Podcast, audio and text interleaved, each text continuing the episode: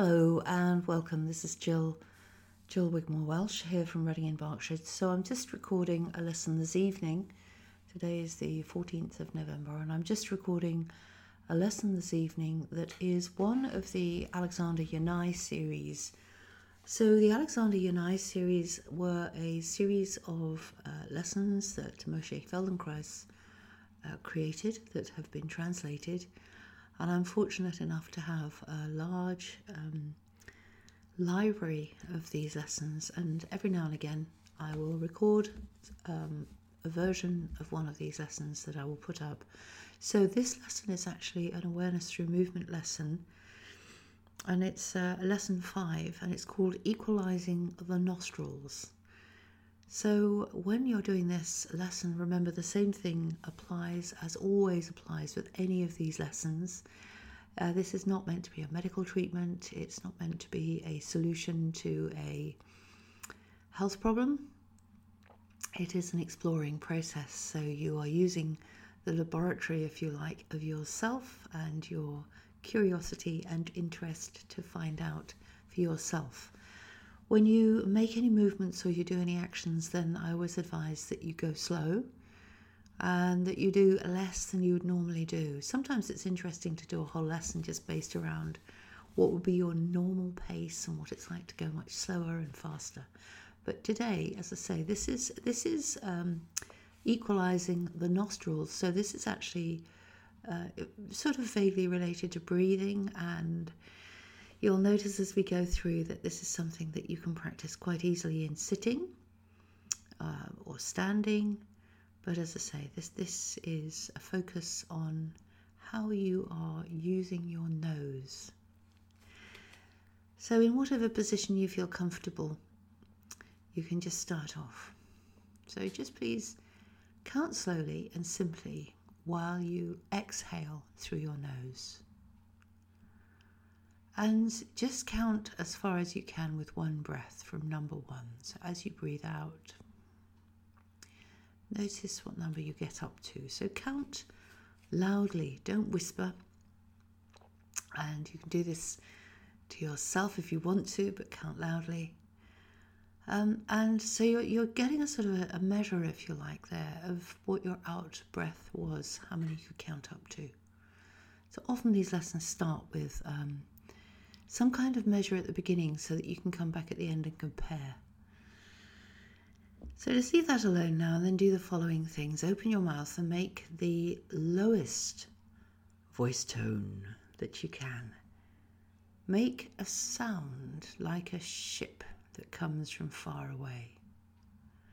So take five or ten breaths while making this low ah sound. So each each of you doing this out there, I want you to listen to the voice that comes out of your own throat. Pay attention to what you hear. Again, so that you can discern if there have been any changes when you do it again later on. So later you can tell if your voice has changed. Um, pay attention to making the tone deeper and lower each time. So do this a few times. So going lower and lower and lower and lower and deeper and deeper each time. And then stop doing that. And try and do the same thing through your nose. Make the lowest tone or nose uh, or, or voice that you can while exhaling through your nose. That's right, you've got your mouth closed and you're breathing out, mm, and you're making a low, to, low sound. And then close your right nostril. And you can close your right nostril over with your, your hand. You can just close that with your finger. Um, and make the same tone. And then switch and close your left nostril. And make the lowest tone you can with your left nostril closed. So just, just be aware of the similarities and differences that you can hear. And it's about making the lowest sounds that you can.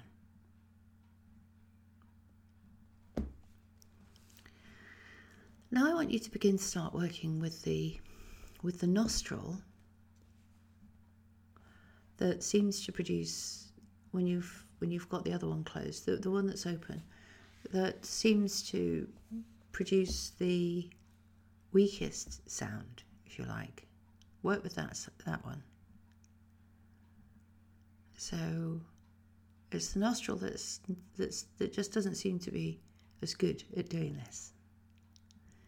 So close the other one and produce a sound. So not just a breath, but a sound. And it's um ah. When you're doing it through your nose, it's mm or mm low. Try making a low tone with an open nose again now. So don't close your nostrils. Just let both your nostrils be open. Take your finger away and pay attention. How's the noise now? Listen to yourself and notice. Now come back to doing what you did at the beginning with your mouth.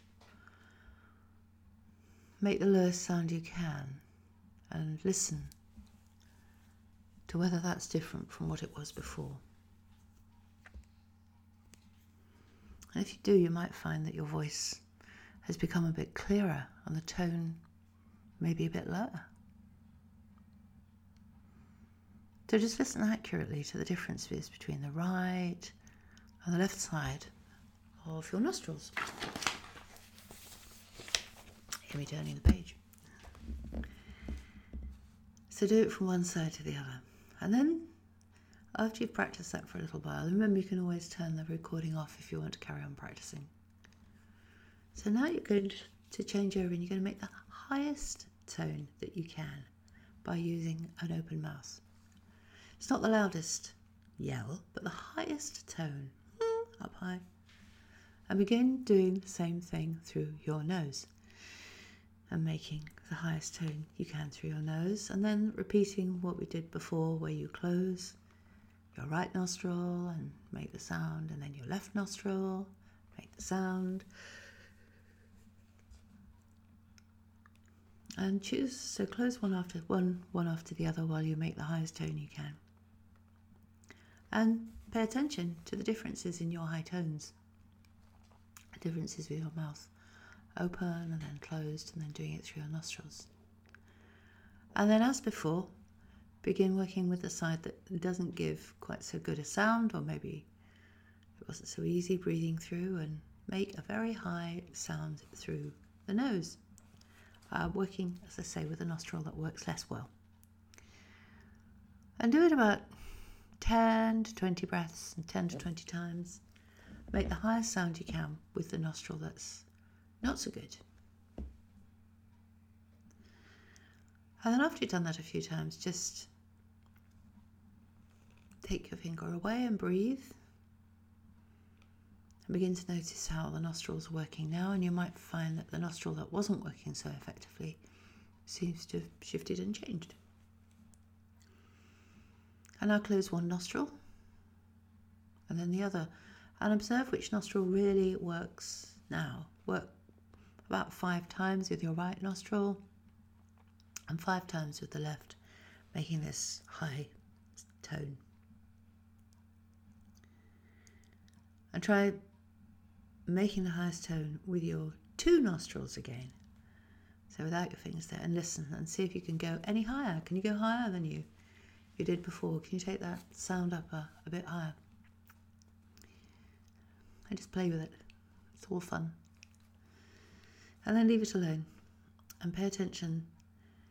So, have a listen in first. I want you to try to make the lowest tone you can using an open mouth, and then pay attention to how different it is now, and then do the same thing with your nose. So, have a go now. Pay attention and try to make the lowest tone you can by using an open mouth. Ah, oh, right down low and and then begin making the lowest tone you can with both nostrils. And then begin to closing your right nostril again as you did at the beginning, and then your left nostril. making the lowest sound you can produce first through your right nostril and then through your left, and listen to the differences between them. And then close your left nostril and make one low tone and once, a high tone. So you move from your lowest to your highest while your left nostril is closed. And then do the same with the right nostril closed. First make the lowest tone and then up to the highest tone. And you, you might need to get a tissue at this point, so you might find that your sinuses are starting to clear or your nose is starting to run, so have some tissues around, etc.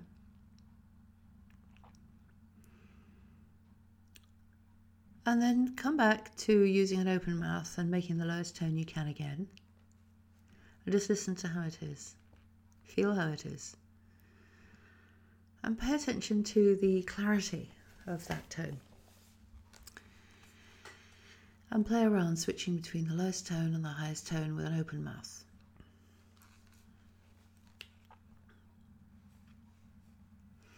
Now try and play and do the following. Uh, close your mouth and speak. So you're completely blocking your mouth, your lips, and your teeth. So no movement with your mouth, your lips, and teeth. While you loudly say the following quote How now, brown cow? so you can say anything you like, but you're keeping your mouth closed, your lips, and your teeth. so none of those moving. So the only thing you can really move is your tongue and maybe your palate inside, etc.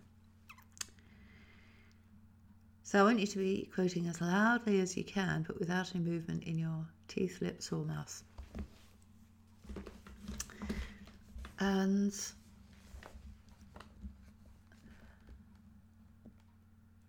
and then do do the same thing again.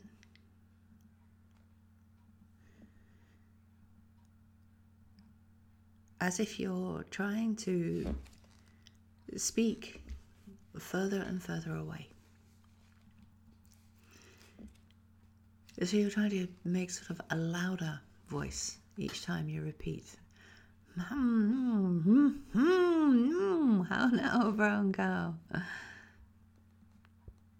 So each time do it as if you're speaking to somebody further and further and further and further away. Pay attention to what's going on inside the cavity of your mouth, what's moving inside your mouth when you speak with a closed mouth, closed lips, and closed teeth. What do you do when you say hum, hum, hum? What's your tongue doing? Is your tongue going up and down? It's becoming flatter, bigger, more open. What about the back of your palate, your soft palate? Is that going up? Um, and if it isn't, then have a go at engaging those things and see if it makes a difference. And now go back. Go back to the beginning and imagine that you're going to try and do everything that you did previously. Um, you're going to start off just talking to yourself. You're just going to, you know, have a conversation with yourself. It's been a lovely day today. I wonder what's happening. And feel a difference in the clarity of your voice. Notice what your voice voice is like when you're talking like this. And then maybe come back to closing one nostril and and then the other nostril and just play around a little bit and notice how things are. And then taking yourself back and doing that low, low tone. Remember that at the beginning you did that oh low tone through an open mouth and feel if this is different from before. And then try the high tone that you can through your open mouth. Really high tone up there. And switch and do the same thing with your nostrils. Make your lowest and highest tones through each nostril. And check each nostril and make the highest and lowest tone you can through both. Through one and then the other and see if they're closer to being equal than they were now, both in the highest and lowest tones. Hear the sound. And um, repeat that How now, brown cow. And this time, keep only your lips closed. So this time when your lips are closed and your teeth and your tongue can move while your lips remain closed. You can actually say what you want to if you know of some other quote or poem you want to say, you can do that instead.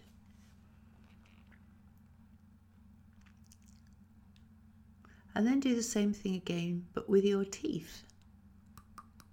That's my teeth. Your teeth remaining closed. So your teeth are closed. At this time, your lips can move as much as you like. So your lips can move as much as you like. I'm doing it with you. And what's the biggest difference you feel between these two ways of talking? What's the difference with your lips uh, when you don't move your teeth? Do you exaggerate the movement of your lips?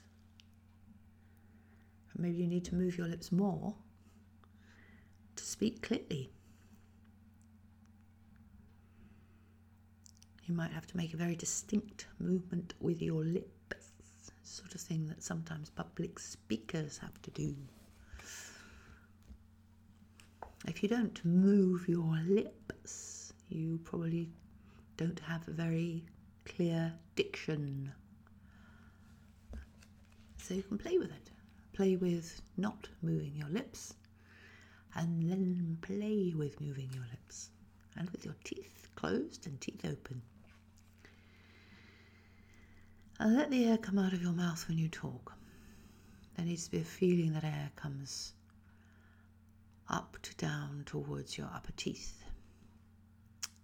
You need to feel that the air touches your mouth.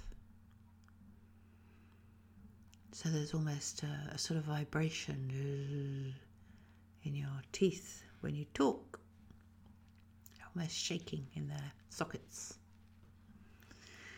And then make a low tone, the tone that you made with your nose before, but this time, instead of being an ah, ah, I want it to be an ooh. So notice as you do the ooh sound that the air travels through and under your upper teeth as it comes forward and see if you can feel that it touches your upper teeth. Um, and say to yourself, whenever you wish, and observe if your voice became clearer, more harmonious, and fuller. And the best way to check is with a low tone ooh, and a high tone. Uh, a high ah and a low ah. I've been talking a lot this weekend, so my R isn't very clear. So, you may not have noticed if you have a habit, but when you begin to start to practice these things, often you'll find that there's a difference.